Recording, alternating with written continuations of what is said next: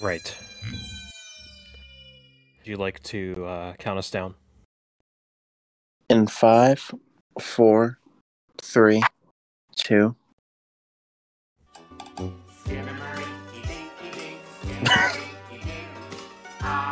Let's go, Steven.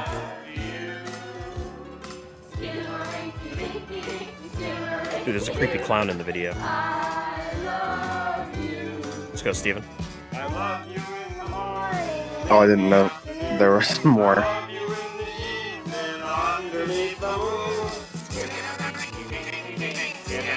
It's three creepy adults singing.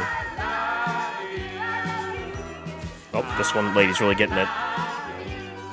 I hear her.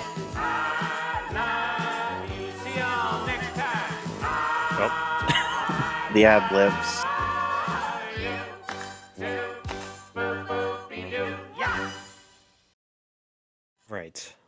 Kind of ugly. That song is dedicated to uh, to all the ladies out there listening to Oh my god. San- Did you know what happens in Santa Mira? The, the when the moon comes up. Tom Atkins What? is out. Tom Atkins is Oh. out there sucking on nipples.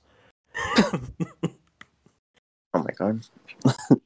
Doesn't really work out because I'm a married man and yeah, and I don't like that. yeah. Uh, welcome to episode 102 of Santa Mira After Dark. I'm Jeremy. I'm Steven. And uh, what are we discussing today on this fine program? We're discussing the newly released Skinamarink. Yes, if you couldn't tell by the the opening song, uh, Skinamarink is uh, directed by, written by Kyle Edward Ball, who uh, I guess found his um, style going through. Like he he used to make YouTube videos, short films, like short two to three minute films, I guess, the same same style as Skinamarink, and uh, Mm-hmm. it's like this very unique style of. I mean, how would you even describe this style? Yeah, it's very different. it's like don't you you don't really see the actors' faces. You kind of it. It's almost like the fly on the wall approach. I've heard people say where Mm-hmm. it's like you'll be looking at like the- the floorboard or something or the wall, but you'll hear the characters talking and kind of dealing with the situation at hand. Yeah. um yeah it's it's such a unique style and I, I i guess the only way to kind of uh get the full experience would be to watch the film but, um yeah um i guess we can also kind of talk about his uh oh, edward ball's short film heck which is uh Mhm. spiritual successor to skinamarink i guess because it's kind of the same style kind of the same situation going on just uh you know a lot yeah yeah m- much darker um which i thought was weird because um i don't know we'll, we'll get into it but i thought that uh when, i saw skinamarink i thought that this movie would be better as a short film then i saw heck is a short film that's 29 minutes long and it's not as good as Skinamarink. So I, I don't know. Yeah. Um, so uh, like I said, uh, Skinamarink is directed by L. Edward Ball, stars Jamie Hill, Lucas Paul, Ross Paul, and Dolly Rose. Uh, something I don't I don't know how to say her last name, but she plays Kaylee. Um, Okay.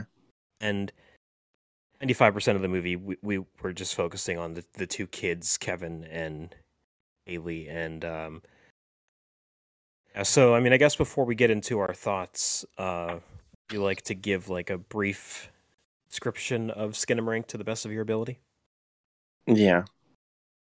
So we pretty much these children wake up in the middle of the night and they are trapped in this house.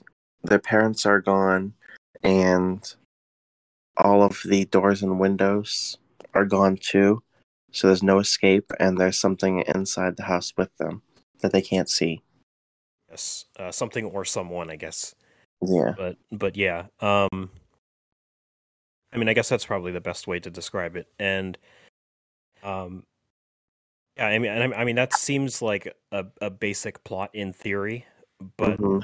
We said the way it, this movie goes about showing this plot is um, you know, totally unique and totally insane, and it comes across as feeling like, I, I guess, a legit nightmare. And Yeah. there there are um, different different theories as to what exactly is going on, which we'll, we'll also get into later on. But um, first, we'll give some uh, spoiler-free thoughts. Um, we'll and then we'll get into the spoiler discussion on this movie. Um, I do highly recommend everybody goes to see it because it does feel like everyone is taking like different this movie. Um, Mhm. even the director came out and said like this, um you might not like the movie but you probably uh will have trouble sleeping the night you go to see it which i also don't know is entirely true with everybody obviously but i mean i i for, for me personally it definitely is unsettling i guess would be Mhm. proper the proper way to describe it and a lot of the shots are from like the point of view of the children it seems and Yeah. and that's you know almost like that's what i think kind of leaves you immersed into the movie and um make, makes it all the more effective because i mean you you have movies like uh like, like it for example um where there is a antagonist that's after children but Mhm. I mean, obviously, uh, I I do love uh, the 2017 It, but it's also like you don't um, I see it from the kids' point of view because you're watching the kids as opposed to this movie where it feels like you're actually from the point of view of the children. Mhm. So I I thought that was a unique take, and I guess his um, I guess his intention was to kind of deliver what uh what childhood fear feels like, which I, I feel like they accomplished Very well. very well. Um, do you have any thoughts? Well, I think the movie's one of the scariest movies I've seen. Yeah, I I totally agree, and it's like Now, I probably did have trouble sleeping. It's uh it, it it- it's interesting because it's um not like they don't depend on jump scares a lot and i mean there there are jump scares obviously but it, it's usually when Yeah. s- when something bad happens so it's not like there's fake jump scares it's Mhm. like the, the few times in this movie where there are jump scares it's like oh things are things are starting to go bad uh so yeah it's like On most it- horror movies, they will give you a break in between so you can like laugh a little bit too. But this one does not at all. yeah and i mean i guess it There's no break in between all of the horror and despair. Yeah, I, I guess it tries to kind of, and I- it probably doesn't try, but it shows like these um, public domain cartoons, which is uh, just opening credits at the beginning of the movie. Say all the cartoons in this movie are uh, public domain and blah blah blah. So they use those to kind of break the tension, but like the way way they're also used is uh, ridiculously unsettling. And I'm like I chuckled at the cartoon, and then I was like, "Oh wait, never mind. This isn't funny anymore," because it kept looping, yeah, and like stuff That- like that. The one cartoon that loops, I think it's a I think it's a great touch. It um Mhm. uh, they're I guess they're watching it on a tape Yeah. and and you can see the quality of uh, of the cartoon like diminishing because it's constantly on a loop. yeah. Uh, so I thought that was a, a nice touch to it as well. Um, yeah. Um, what were you gonna say? Pretty much the same thing.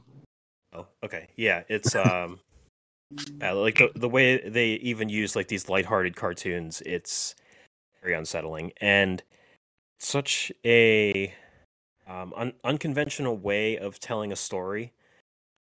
Because I mean, I've heard people say that there is no beginning, middle, and end, which I I don't agree with at all. Because obviously there is a beginning, middle, and end. You just don't know. Yeah.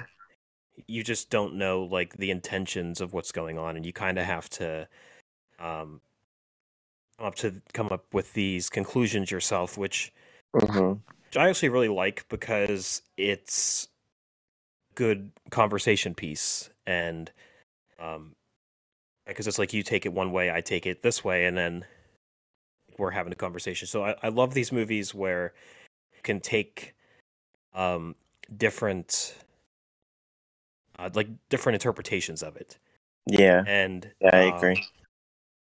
I mean, I guess you could take it as a straightforward story where it's just these uh, these two uh, kids dealing with this uh, demon or entity or whatever it may be. Like you could take it as that, but then it's like there's little bits of dialogue where it's like you could take that and then it, it totally switches the entire story, which I guess we'll get to in the spoiler section in a couple minutes. But hmm there's um it's like little tiny plot points that kind of um you your imagination run wild with like the different takes on this movie like um are these characters even live is something i've heard people talk about like Yeah. this is this purgatory um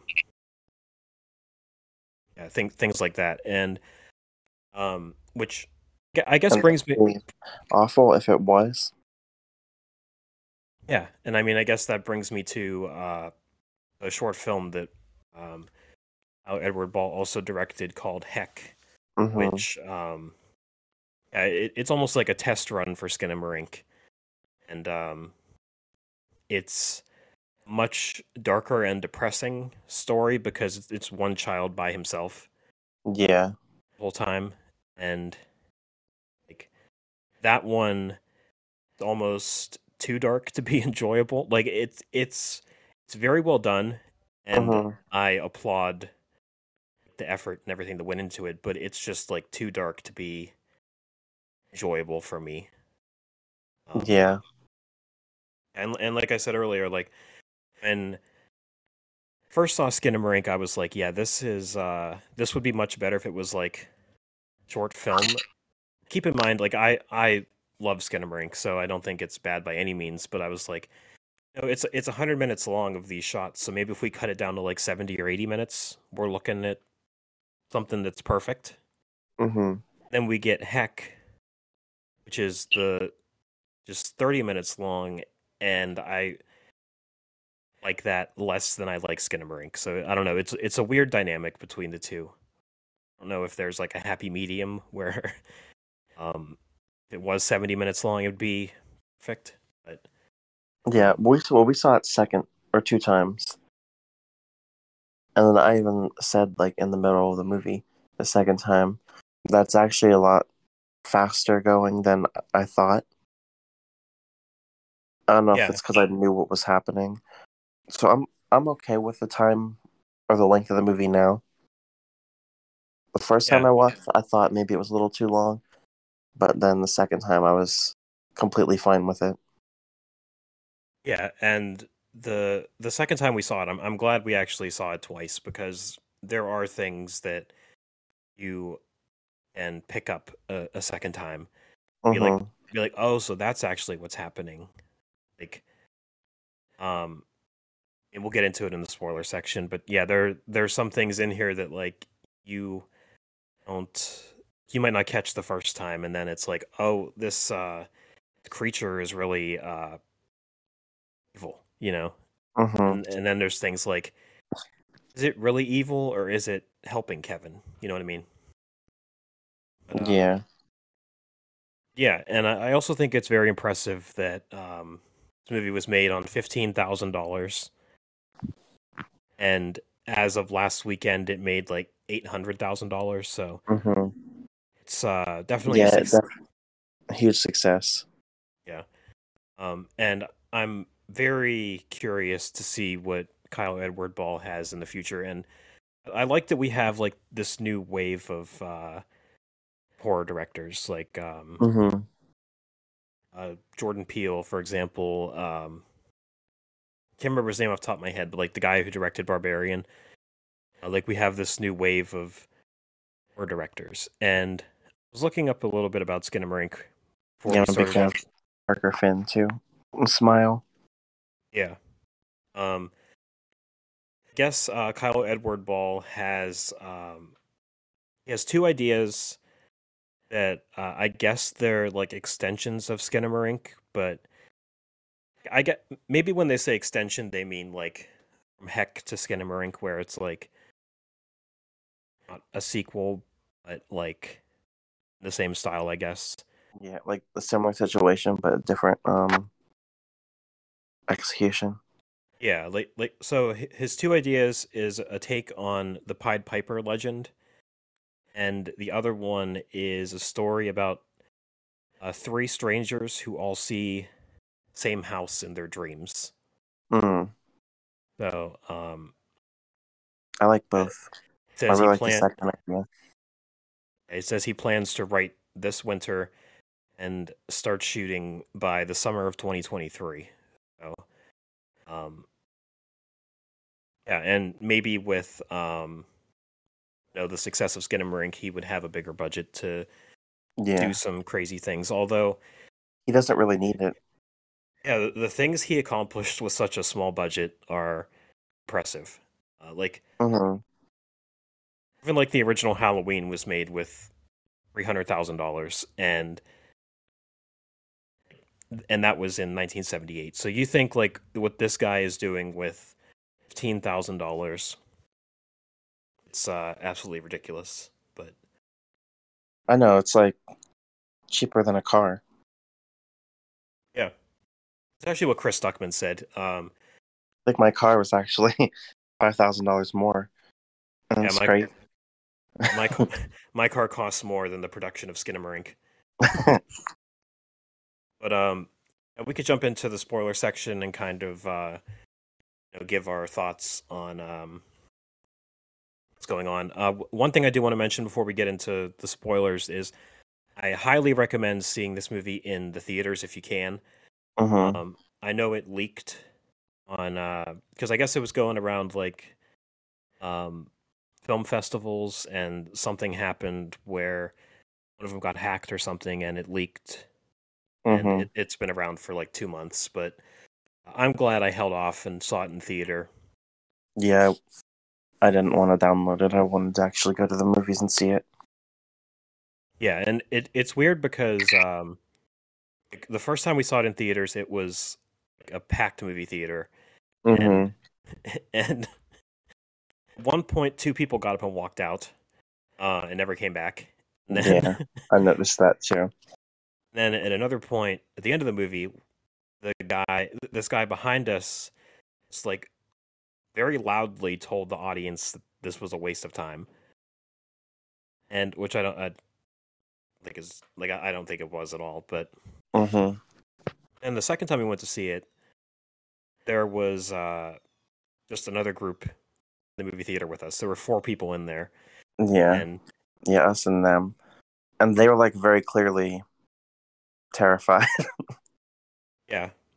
So I, th- I think it's effective both ways, like whether you see it with a packed audience or you know, with hardly anybody. But I do recommend seeing it, you know, at a movie theater if you can, because I I don't know. I have a feeling that this is coming to Shudder February second. I think they said. hmm Um, I have a feeling that it's not gonna hit the same on streaming as it will like, in a dark room where you're kind of immersed with it. Yeah, Um, I think it would be cool to watch at home, like with all the lights out. I mean, I, I don't know because I, I feel, yeah, if you immerse yourself in it, I feel like it'll work. But Yeah, like, if you have all the lights on and you have like, you know, loud things going on throughout your house and whatnot, like I don't think it's gonna hit the same. Obviously, yeah. you Um, probably have to watch it at night. yeah. So was funny. I'm At the theater, I was like, "Leave the light on." yeah, um, yeah. So I, I recommend like either checking it out in the theater or if you are gonna wait for Shudder or whatever. Um, I recommend you know turning off all your lights, putting your phone away, yeah, just just immerse yourself in this movie for 100 minutes and see where it goes but um yeah so you can always test out the um, test it out with Heck, because it's thirty minutes. It's true too um yeah um test out your ev and your immersion by watching heck but i'm glad i saw skinamarink first because Yeah, i feel like um I guess the the the big picture was the best way to experience this instead of just the short film first but yeah, Um, going back through his YouTube channel was very interesting to see. He's kind of practiced this for years, and obviously it paid off because a lot of people do enjoy this. yeah. I saw that he made like videos based on people's nightmares that were submitted. Okay, I didn't catch that. I, I didn't go through it too much. I only saw a couple of them, but that's interesting. I, I I love these stories of like YouTubers who make short films that kind of just take off and have success. Um, Yeah, I really like this style of horror in general. It's like that. Uh, I, I guess it's called analog horror, but Mm-hmm. also borrows from like liminal space thing, which I guess kind of jumped the shark recently because every, everybody's doing it. But It Yeah, like- reminds me of like creepypasta type horror that's a good point, and it, it actually because I really like those, like those YouTube channels where they're just telling the stories. Because some of those stories are scary. and it actually catches like the creepy pasta vibe, which I Yeah, um yeah like. I mean, you look at movies like Slender Man that are based off of creepy pastas, but they don't feel like the creepy pasta at all. yeah, Like those, yeah, those early Yeah. uh th- those early spider-man uh spider-man. Slender-man. Uh those early slender-man um creepy pastas and like the rake and things like that are actually terrifying but then hmm you see the Then- movies. Yeah. it's not so much. yeah. Yeah let's uh jump into the spoiler section and um yeah we'll give some theories and kind of question what exactly we saw. Give our take on it. Yeah, up the safe. Bitches got a lot to say. Shout out to shout out to uh, Iggy Azalea for uh, making um, three hundred thousand dollars on OnlyFans her first day on there. Oh yeah, I heard about that. Yeah. Um, yeah. So, what are some things about Skinamarink you would like to uh, share some theories on? Well, there's a, a lot to talk about. Yes. I know we were um a lot of people have different theories on like what exactly is happening and why they're in that situation. Yeah. Yeah. Um, I, I guess the first one we could talk about would be um, so like ten minutes into the movie or so, uh, th- there's like, I guess the kids are playing on the steps, and we hear uh, like a loud bang, and then we hear one of the kids crying. And we find out that, um, find out through the father, I guess calling the mother on the phone or something.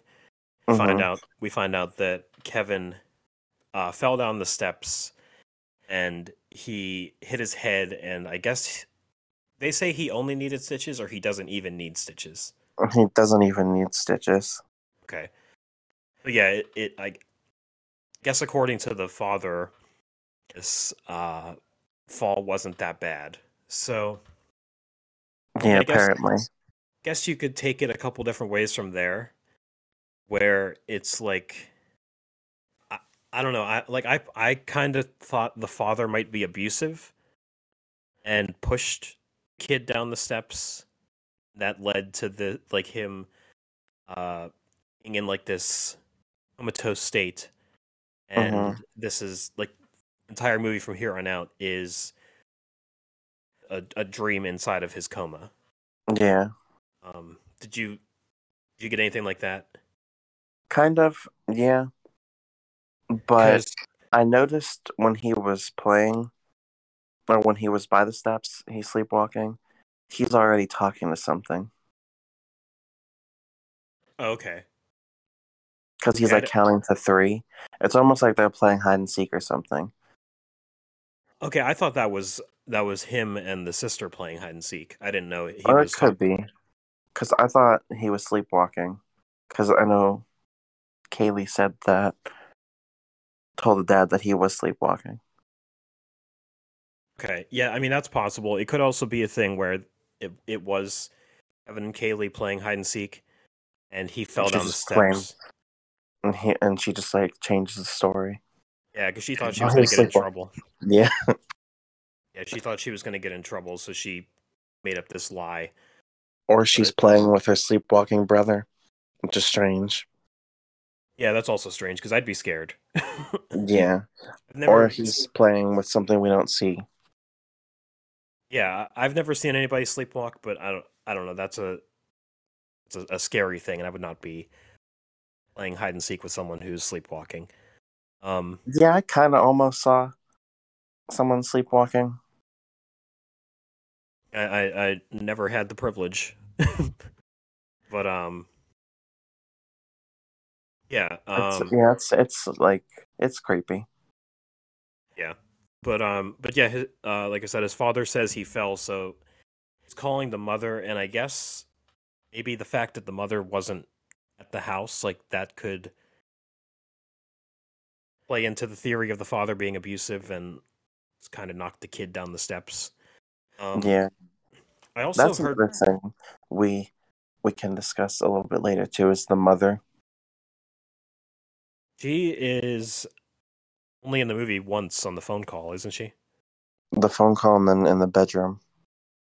Oh, uh, yeah, I have that in my notes that about the the mother in the bedroom. That's a that's something that I, I do want to talk about because I don't quite understand uh, that entire scene. So yeah, we'll talk about that too.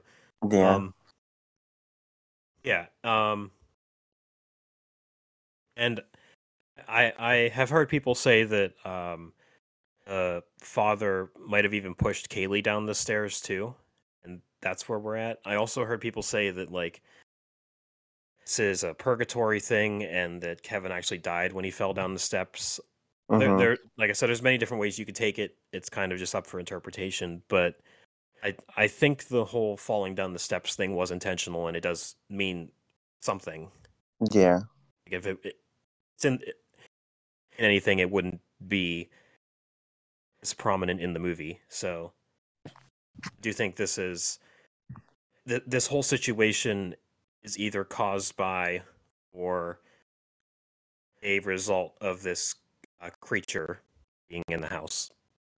hmm that whatever it is like i think it's either creature's responsibility or the creature is there because of this because of the fall down the steps but um yeah and in, in the short film heck like Mm. that that kind of plays that that kind of plays into the little boy uh actually being in hell and yeah.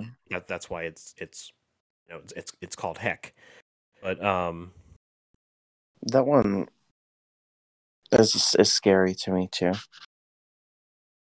Because Yeah. that's like one of the worst um or scariest interpretations of the afterlife.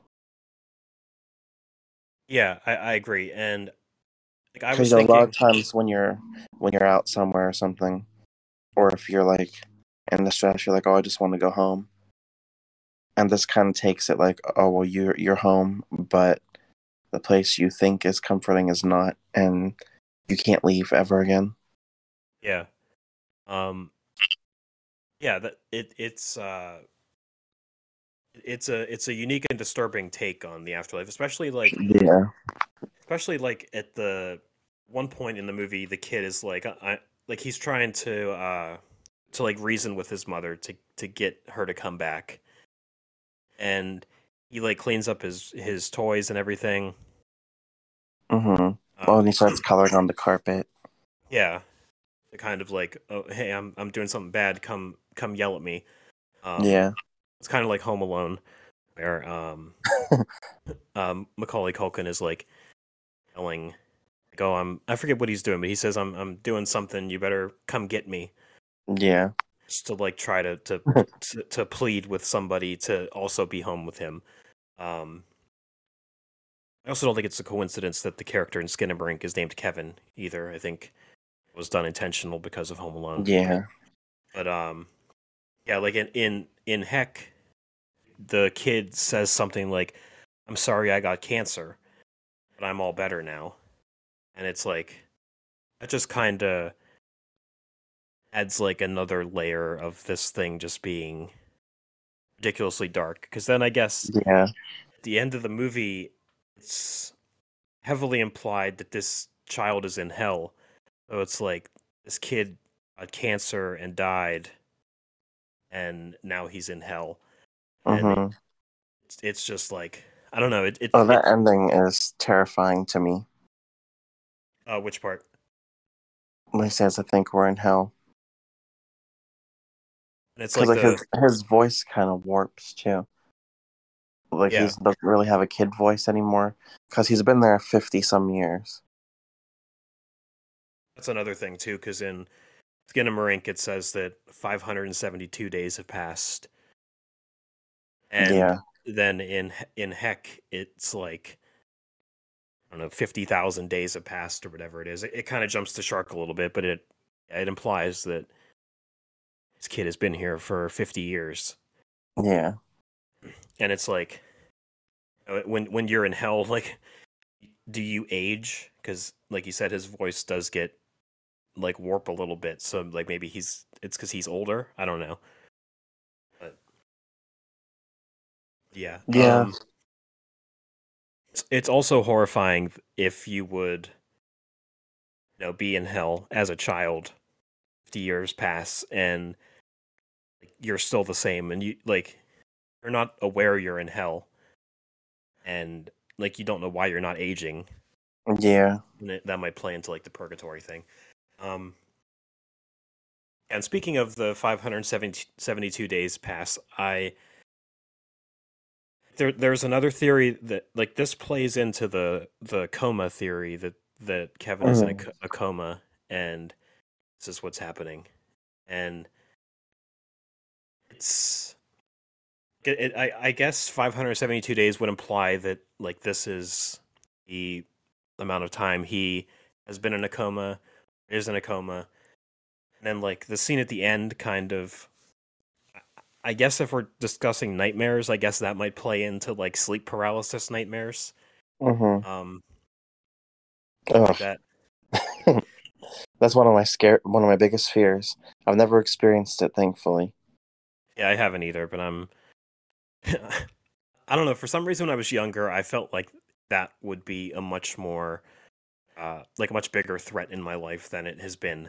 So I'm I'm Yeah. thankful I'm thankful that it's not doesn't pose a threat to me. But yeah, that that stuff is terrifying. Um, you actually this this is off topic from the movie, but do you think those are actually like demons that come visit you, try to possess Um, you? It's weird because a lot of times with the sleep paralysis cases, they have like people see the same exact thing. Okay, yeah, interesting. Like people see an old lady or something, or Yeah, and it's like they see this black figure, and it's like the same black figure that everybody sees. So it is interesting. Like you- a lot of people seem to go to the same stuff. you mentioned that, but um, I I was thinking the face at the end of Skinamarink reminded me of this uh, face that people apparently always see in their dreams. So when when you get a chance, look, Mhm. look up this face like Google. It's like it's like Have you seen this man? And it's this like very terrifying uh, person that people see in their dreams. Oh yeah, I know what you're talking about. like for some reason that face kind of face at the end kind of reminded me of that face and i don't know if that was intentional or if that's just no, me that that face at the end is is very terrifying, yeah and, it- it's it- there for like almost an uncomfortable amount of time. and that's like something this movie does well where it's like you expect a jump scare like you expect something to be revealed but hmm it doesn't. And i mean that kind of uh i guess that kind of brings us into the point with uh uh kevin and kaylee's mother in the bedroom and their father Yeah. because Oh yeah. there's of terrifying. yeah that's probably my favorite scene in the movie but it, it does the same thing they do at the end of the movie where it's like look under the bed and then kaylee looks under the bed and you expect some like you just see black and you expect Mhm. you expect something to jump out and terrify you but it never comes Yeah. and it's like at tense moment where you're waiting for something to happen is almost scarier than like if a demon were to pop out or something Yeah. Um, it just lingers on it so long, where like the face at the end and under the bed, it lingers on it so long, and you're expecting something to come out, and it just never happens. yeah. It's like, like- you're like almost pleading for the scene to end. Yeah, that's exactly how I was the first time I saw the scene with the bed. I'm like, like all right, I know something's coming, so can we just can we just end it? let's just I let's just felt that way both times. Yeah. Yeah, you're right. Because even the jump scares, like ones that actually do happen and you know they're coming, it's like, all right, let's just know it's coming. Let's just get it over with. Yeah. Yeah. But um, Now Yeah, the mother is an interesting topic because one of uh, Kaylee didn't want to talk about her mom. Yeah, you're right. when she Yeah. was brought up in conversation because Kevin was like maybe dad's with mom. And then she said I don't want to talk about mom. And that's kind of all we get about that. Like I don't know if she if the mother's dead That's that's definitely possible. But I mean, she doesn't want to talk about her or maybe I don't think she so. just has an estranged relationship with her I don't think so because the father does call the mother earlier on. But then on the other hand, you can't really rely on the movie to give accurate interpretations on what's happening. Yeah, because he could have So- called his mom, maybe. Yeah, I don't know, maybe. Um, the same actress is credited as the mother though, because there's only four actors Yeah, credited. So I, I don't know. It's entirely possible. Who knows? But um, yeah, and I I guess. I mean, there's also a theory I read online, and this is kind of ruining the segment I had at the end where I wanted to talk about all the theories the people that people had. I'm kind of just sprinkling them throughout. But um, there's a theory I read on Reddit where it's um, uh, the mother was like um divorcing the father or something. Which I mean, they they don't imply that at all in the movie. It's just kind of like thought. But the idea would be that the father uh, killed two kids and himself because the bloodshot on the cabinet later on in the movie yeah, look, looks like uh, looks like a, a, a gunshot. So like maybe he shot himself, and that's hmm what, what happened. Um, that's an interesting one. Yeah, and I mean, that one's kind of it's it's interesting in theory, but like when you look at the evidence that the movie provides, doesn't really give you much to go off of that. Yeah, But yeah, I mean, like like I said earlier, this movie is definitely up for interpretation. So I mean, you could take the smallest thing from this movie and it'll totally change the way you look at it. So hmm I mean, that might that might explain why Haley doesn't want to talk about her mother, because it's like she's she's divorcing dad. You know, that's that's Yeah, that could be. yeah. But um, yeah. So let's talk about the bedroom scene and what this means, because I didn't quite understand like how this scene ends. You know what I mean? Mm-hmm. I also don't know why the parents appeared briefly. I mean, I think it might be as simple as a preacher saying that I can do anything. Yeah, because he actually does literally say that later. Yeah. It's like maybe he's just like, yeah, I'm gonna I'm gonna mess with these kids and just nope, here's their parents. But yeah, so uh Kaylee goes into the bedroom. I think she's called up there, isn't she? Yeah. the creature's like, Kaylee, come upstairs. hmm and uh, that's another reason why I think the creature was involved in this, obviously, because um, Kaylee's mother is also telling Kaylee the same thing that the creature told her, like, "All right, you can go downstairs now." But um, yeah, so um, her father's sitting on the side of the bed and tells her, "Look under the bed," and like I said, that scene is absolutely terrifying. Very terrifying. there's there's nothing there like nothing happens and then she looks again and still nothing happens and then she looks back up and the father's gone and then the mother is sitting on the opposite side of the bed and Once the mom appears, you just get like this complete sense of dread. yeah yeah and I, I- like I, I don't know if that was intentional or not but um yeah it's um the mother sitting on the on the bed and she um she says there's something in the closet Yeah. and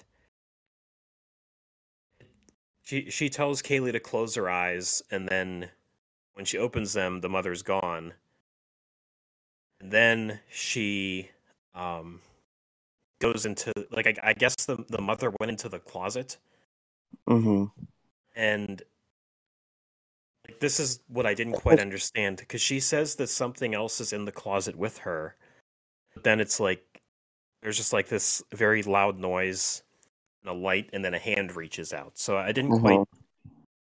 Didn't quite know what that meant, and then it just cuts to like a different time. So Yeah, it's like you hear like cracking in the closet too. oh yeah, because that's when I said she was getting railed in the closet. it was like that that that creature's uh, pounding her in the closet. But um, I was like, is that how that sounds? It's like it's like bones cracking. Um, yeah, I, I don't, I didn't quite know how to take this. So, have any theories on why the, the room just erupts in light and, and noise and then it just cuts? I thought maybe she like just fainted or something. Okay, yeah, I, I don't know. Yeah, I don't know because there was a hand that comes out, so I didn't know if this was like creature was emerging. Maybe Kaylee Yeah. saw it for the first time, but they didn't want us to see it. Yeah, that could be too. but I don't know because it cuts to whatever the next scene is, and then Kaylee's just in the living room again with her brother, and it's like they don't talk about what just happened. Yeah. He asks her, but she doesn't say anything. Yeah, so it's like I I don't know. I like when I first saw it, I thought this might be like a possession scene. Now she's Mhm. taken over by this entity, but it also doesn't do anything like that because it plays No. into like later on the creature whatever it is is still talking to Kaylee and yeah that doesn't really do anything either so I don't know yeah I, I didn't quite know what that scene meant but um Yeah, I didn't really know either. that's I was just thinking maybe she fainted or it just wanted to cut that way, so we didn't need to see any more of what she saw. Yeah, may- maybe. Because it's almost like she's traumatized and won't tell her brother what she saw. Yeah, um, I I don't know, but um, and that also like contradicts the idea of like uh Kevin falling down the steps and being in hell and being in a coma because we Yeah, see it from her point of view. So like yeah, if if we just saw it from his point of view, then I think it could play into more of the coma theory. mhm. But yeah, unless you know the theory about the father killing them both is true, and they're both stuck here. yeah. You know, who really knows? But um, yeah. So what else do you want to talk about? Maybe they're ghosts, and this is our point of view of seeing ghosts stuck on Earth. Yeah, that would be that'd be interesting. Like yeah, like a purgatory thing, I guess. Yeah. Um, yeah, I don't know. Uh, you have anything else you want to talk about? Um. Yeah, there's still. Obviously, we're more. not done. Obviously, we're not done. But um, yeah. What else do you have? well, I don't want to talk about the end yet, but it's the first thing that came to mind. But we see Um, this, Hey, go ahead. you know, we see the face at the end, and it's asking, like, "What's your name?" Yeah, Um, some people are saying that that was Kevin asking, asking it what its name was, and then some people are saying that. Well, actually just saw this theory last night that that's the creature asking, like the viewer, like through the screen, "What's your name?" Okay. Yeah, I, I just took it as Kevin asking the creature what his name was. That's what I thought too. Yeah, like the last thing this movie needs is fourth wall breaking, because I don't want it. It's already scary enough. Yeah, I mean that would that that'd be interesting. I don't um I don't quite um I, I don't know. I don't I don't think it's them breaking the fourth wall. I think obviously it's possible and you could take it however you want. Yeah, Yeah, I just assumed this was Kevin's point of view and he wants to know what this creature is and then hmm like maybe it's like I don't know, like this creature is about to take Kevin or whatever it is, and then he just moves on to whoever's next. because it's almost like it plays a different approach with each kid. Because with Kaylee, it more so tries to get her to listen to him by fear,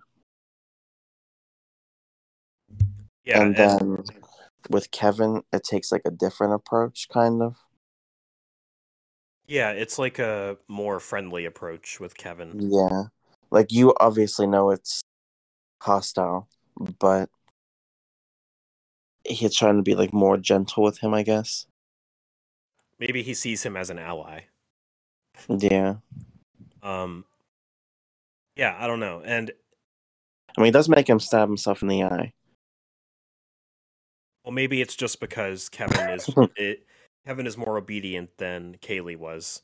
Yeah, because um, yeah, there's that terrifying scene where um, Kaylee is summoned into the basement, and she's asked, um, I don't know, she, she's like asking for her parents or whatever, and it like like we hear Kaylee say that she feels weird or whatever, hmm or she feels sick, and it cuts to her like sitting Indian style on the floor.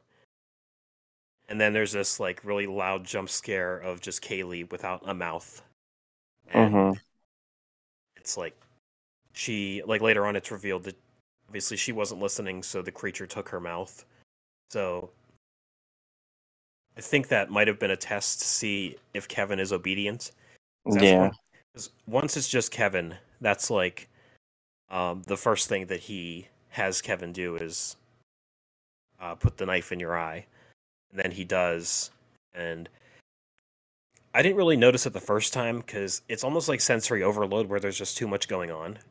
Mm-hmm. I didn't notice that he was crying after he put the knife in his eye. Like I, I didn't Oh, realize yeah. I didn't realize that's what was going on. So it's like the thing is is doing this as a test, and then it sees that Kevin is obedient. So it's like, yeah, well, uh, I'll be nicer to you, and I'll show you all the things that I can I can do.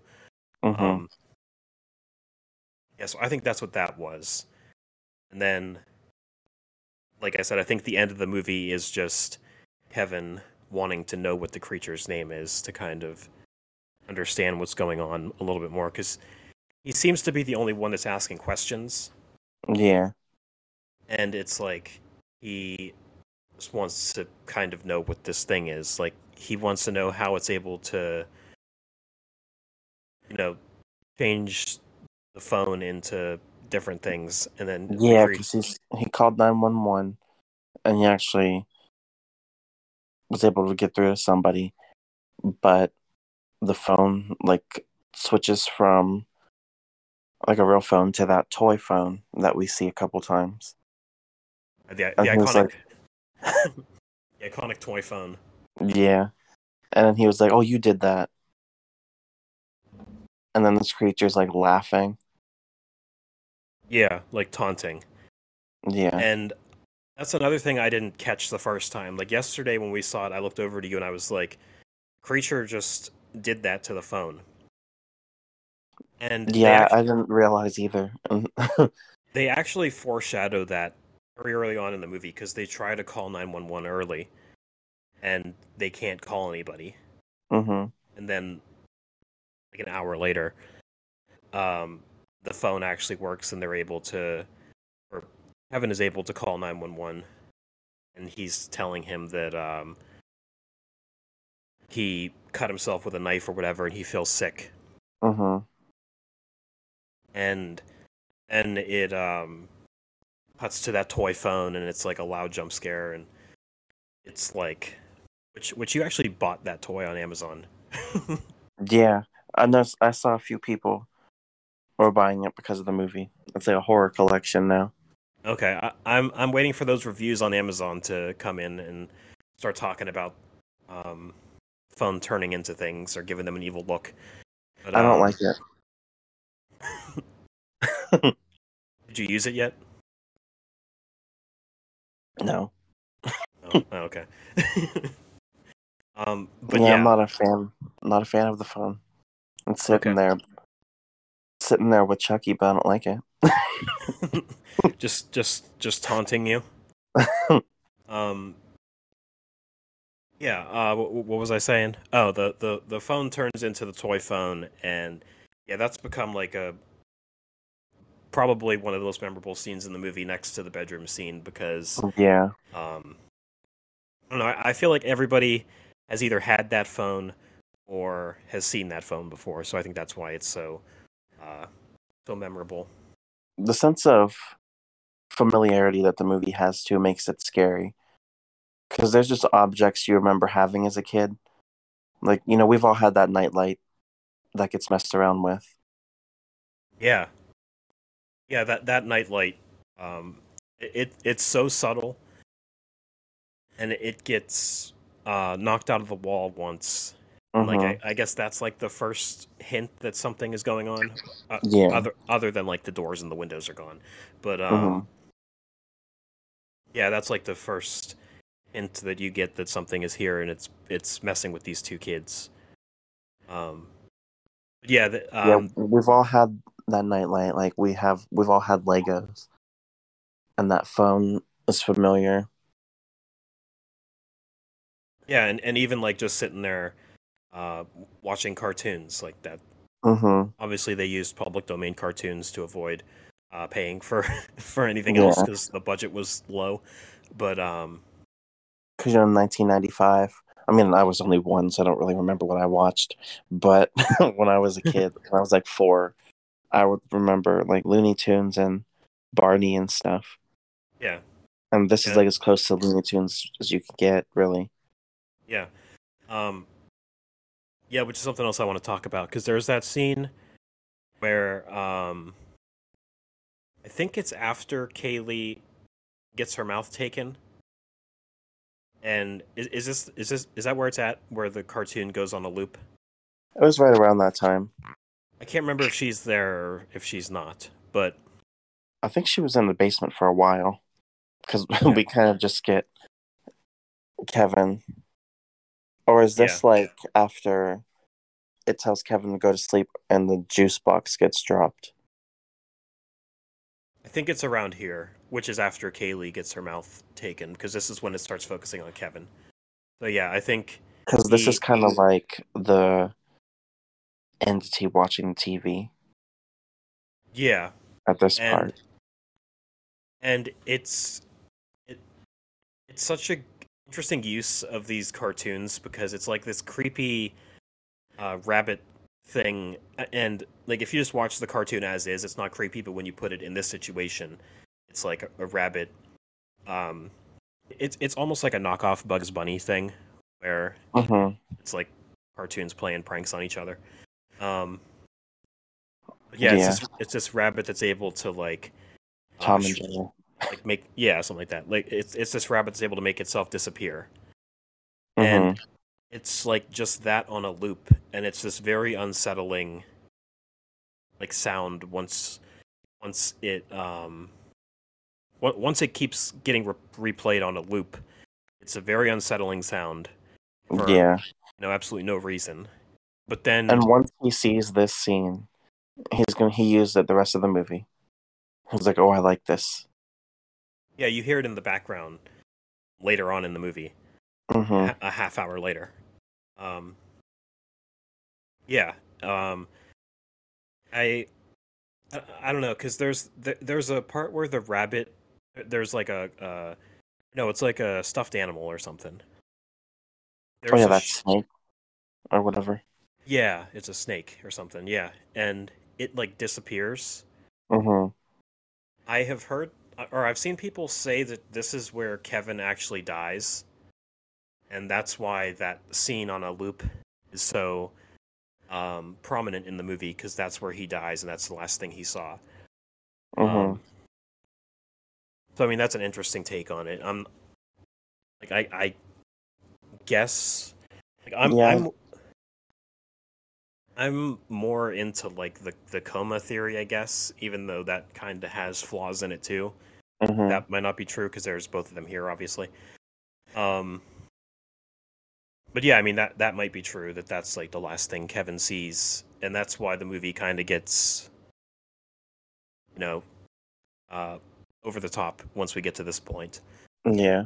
Um, and I think right after here is where he's able to get the phone, and he calls nine one one, and um, yeah, the the entity is like playing a, a joke on him. So hmm um, that might be, you know, something that that might be a, a logical theory. I don't know for sure, but Yeah, this it- entity's scary because you know he like wants to play with him too, and stuff. yeah, with like Legos and whatnot. Um, Yeah, he's like, I want to play, and you and see him doing stuff, and it's just no. Yeah, and he he even starts like showing off and showing Kevin like the different things he could do, and he like, I guess, flips the house upside down or lets Kevin walk on the ceiling or something. yeah, there was like this loud static too, and it gets louder and louder, Yeah, and that's when he says he could do anything. I'm not really sure what he did. Or I don't know if he was still talking about the phone, maybe. yeah, I'm not sure. Um, I assumed he was talking about the phone when he said I could do anything. Yeah. He, he says something like, "Let me show you," and then that's when he uh, flips the house. So Yeah, because he goes upstairs and he's like, he's obviously scared at this point, and he's like crying. And I swear I heard him say, "Don't worry, I'll protect you." Yeah, I didn't quite, I didn't catch that, but I, I mean, I, I believe you in saying it. So I don't know, maybe. Um, or something like that. Because there's no subtitles for some of the things that he's saying. yeah, and a lot of it, like once we get to this point, the voices are very distorted, and they do uh, Yeah. show, show subtitles. So there's also a shot of like seems to be a toy house, and I didn't know if this was like a Krampus situation where, uh, like how Krampus collects the snow globes, and then the family in the house is stuck in purgatory like this. hmm So I didn't know if like them showing the house was the actual house that uh Kaylee and Kevin were in. Like I'm not sure. I I, I feel because they never show the outside of the house. That's the only house No. they show. That's the only house they show. So I don't know if it's Yeah, like I I kind of like that theory too. I couldn't. That's like a twisted version, or an even more twisted version. yeah, I couldn't tell if it was a toy house or not. I mean, I guess even if it is a toy house, it still could be a possible theory. Because even Um, the toy house doesn't have do- any doors. Yeah. Yeah, I don't know. Um that was also like the, way that they show that there's no windows and no doors in this house is such a unique way of doing it because hmm it's like It's like because you have to tell the audience that the doors and windows are all gone. Yeah, and they show they show a blank wall and then they show the window on the wall and it's like this very loud noise which I Like guess a whoopee noise. Yeah, and it kind of hints, or I guess it kind of shows that like a house or the, the window once was here. Then hmm it, the sound goes away and the window goes away. Yeah, They do the same thing with the toilet too, which I thought was uh there's really no exit to the house. Like, I know You can't fit through the drain, but you definitely aren't getting out through there either. yeah. I mean, you can't even climb through the toilet. Yeah, I, I don't know. I would be like ripping through the wall. like, I don't know. Get a get uh, I, I, a, a knife can't cut through a wall or anything, but I don't know. Get something to break through the wall. Try, like try something. Yeah, I almost wanted a scene that they show in one of the cartoons where the character's opening a door and there's another door. Oh yeah, yeah. They they, they play with that too, where they yeah. they, show, they show like a cartoon opening a door, and then there's more doors in there. So yeah, that would have been interesting too. But um, yeah. Um, uh, what else do we got? Um, remember me telling you about the the sequel idea that I had in mind for Skinamarink? Um, I don't, I don't know. So I have this idea for a sequel for Skinamarink. It's called Skinamarink 2, starring Busta Rhymes. Oh, And and it's just Busta Rhymes' character from Halloween Resurrection dealing with the same uh, situation. It's like you never really see him. You just hear him talking about things the entire time. because you, hear- whispered to me, you just hear him doing kung fu, and you just you just hear him doing doing kung fu, and then like he's talking about how, he, how he's he's gonna beat this this voice that's talking to him, and then you just hear him like hiya and things like that. I, I think it'd be perfect. Uh, his name was Freddy in uh, Halloween Resurrection, I believe. yeah, Yeah, just have him doing doing something like that, and he could talk about how the the demon is a killer shark. And there you go. Perfect. yeah, Yeah. we just uh I came up with a sequel, so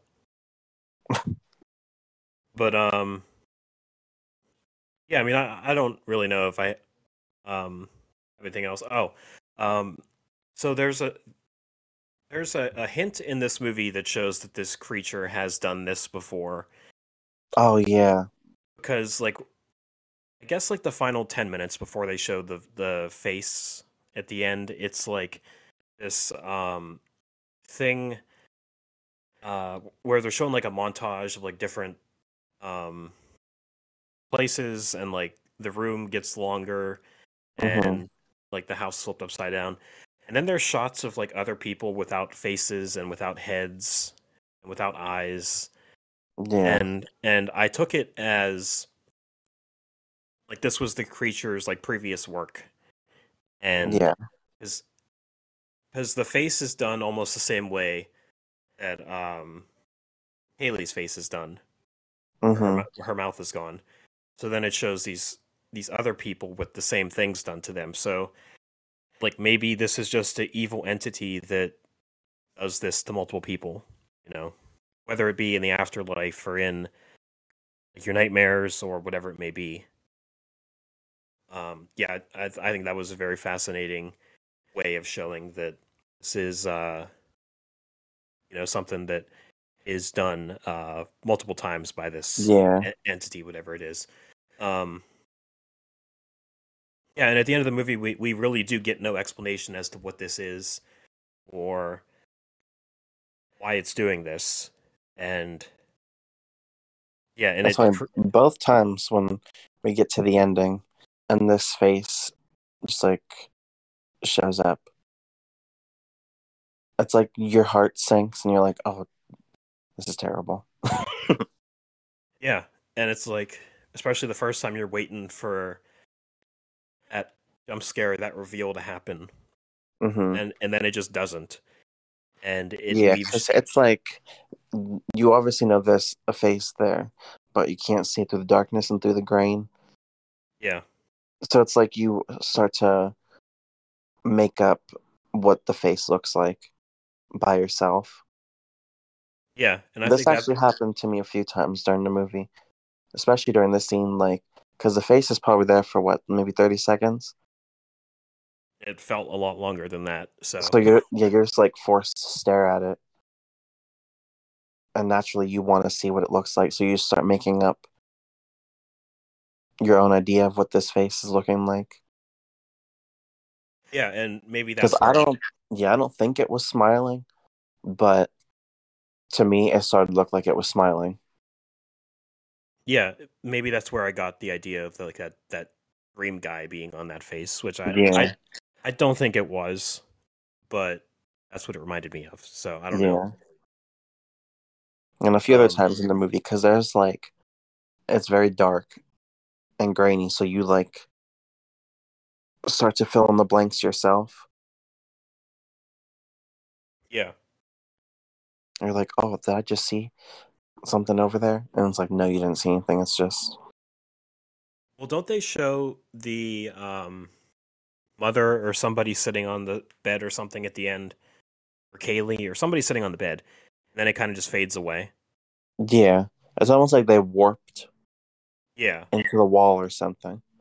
it's like it zooms out Yeah. and and it um it just fade away. So yeah, I don't know. Like there there really is no definitive explanation, and you know maybe that's for the better because Yeah.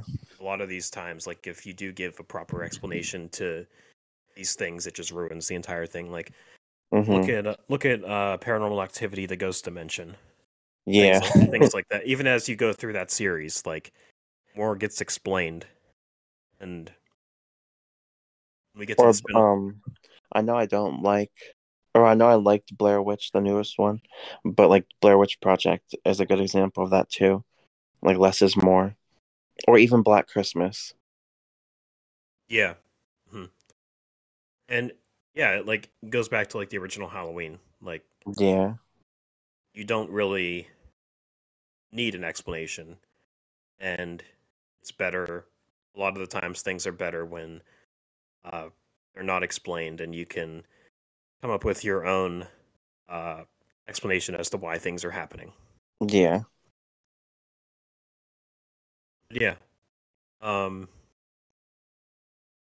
i don't know i think i'm uh you have anything else about this movie? I don't think so. yeah i think we covered pretty much everything it's um yeah It I, is I definitely one of the scariest movies I've ever seen. Yeah, um and I guess even if you don't think it's scary, like it's still um unsettling and immersive and it, it does make you kind of think and question what's going on. And yeah, it it's definitely not for everybody. Um yeah. obviously, because there, there's people who aren't gonna jive with like shots of a wall for an hour and a half. Yeah. But yeah, I think this is done very well, and I think it even got better the second time. I bumped up my rating on Letterboxd from three and a half stars to four. Um, Yeah, I also gave it four. yeah, I I just think this is uh, great and uh, a, a unique experience, and yeah, uh, I, I I recommend uh, checking this out, and wh- whether it be on, I mean, I like I said, I, I recommend checking it out in a theater and giving this thing your Mhm. money, but um, especially because it leaked, it's unfortunate that a lot of people um, saw it earlier, and that might have even played Yeah. into. I mean, I guess in hindsight, it might have played into this movie hitting the buzz because I guess on TikTok it went viral in November and Yeah. December and kind of brought more attention to it. So, I mean, m- maybe the leak helped it in the long run and gave it this wide release because more people were talking about it. So, I mean, um, people probably wanted to see it again in theaters that have saw it. Yeah. But um yeah, like I said I recommend checking it out and um Mhm. yeah, w- whether you have pirated it pirated it or not, um I do recommend checking it out again and giving it a stream or giving it your money or whatever. hmm Um, yeah, it's definitely worth it. so we can um hopefully give this yeah, I man love a, the movie. I, f- I feel like it's definitely going to be in my top 10. Yeah, I mean it's very This might be my The Cursed of 2023. Yeah. I mean it's it's very early, so who knows? But um yeah, this was uh it, it's definitely a unique experience, it's definitely memorable. So 'Cause I remember last week we were talking about Freddy versus Jason, and we are talking about that scene with Freddy where it was zooming in on his eyes when we watched as a kid. yeah. I was like, oh, that's scary. This Yeah. movie gave me that those same feelings, but as an adult, Yeah. it's like I um, never thought I'd be that afraid of a movie again. Like maybe Smile came close, or Barbarian, or parts Yeah. of Barbarian. Yeah, because you have a uh, a fear of people smiling now. You can't even can't even look at them in the eye. It's not that bad. As soon as someone smiles at you, there's like a trail of dust left behind because you're taken off in the other direction. Oh my god! Can't handle it. I said the movie Smile. Yeah, it freaked you out so bad you can't even I'm can't even look leaving. look at people smiling anymore. but um, yeah. So I think that's gonna do it for discussion on Skinamarink. This probably won't be Mhm. the last we talk about this movie or this director. Is yeah, this movie is uh definitely something. I'm I'm curious to do like a syncable commentary to this movie eventually. Um, yeah, we can kind of talk over it and then if you're curious about watching Skinamarink with people talking over it, uh, you could sync us to the movie and we'll go from there. But and just me being scared for an hour and fifty minutes. that's true. It it it, it could turn into us being like, "What the heck is that?" for for hundred minutes. But and I was like, turn, keep the lights on. no, you got to turn all the lights off and you gotta you gotta immerse yourself in this thing. But um, yeah, and, and hopefully we do get that sequel with uh, Busta Rhymes because that would be yeah. that'd be something. Also, I'm glad that I painted the walls in the summertime last year because the walls in that movie were the same color as the old color of the walls, Uh, what color were they? Like a gray? or similar. It's like a dark gray or a similar color. I am glad I don't have that anymore. I didn't even uh, recognize the color of the walls through the grain. I didn't. Uh, Uh, so I to think, oh, this looks like my house or my childhood house or something. yeah, that, that's another thing I applaud this director for doing. I guess he filmed this in his childhood home. hmm Um, not sure how he got. Um, yeah, I don't know if his family still owns it or something.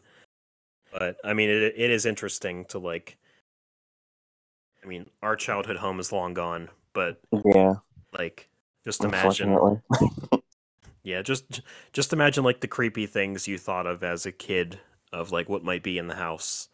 yeah. It's like you get to go back and kind of make that stuff a reality. hmm It's uh, it's, I mean, I know I said we're done, but they do this thing in the movie where Hmm.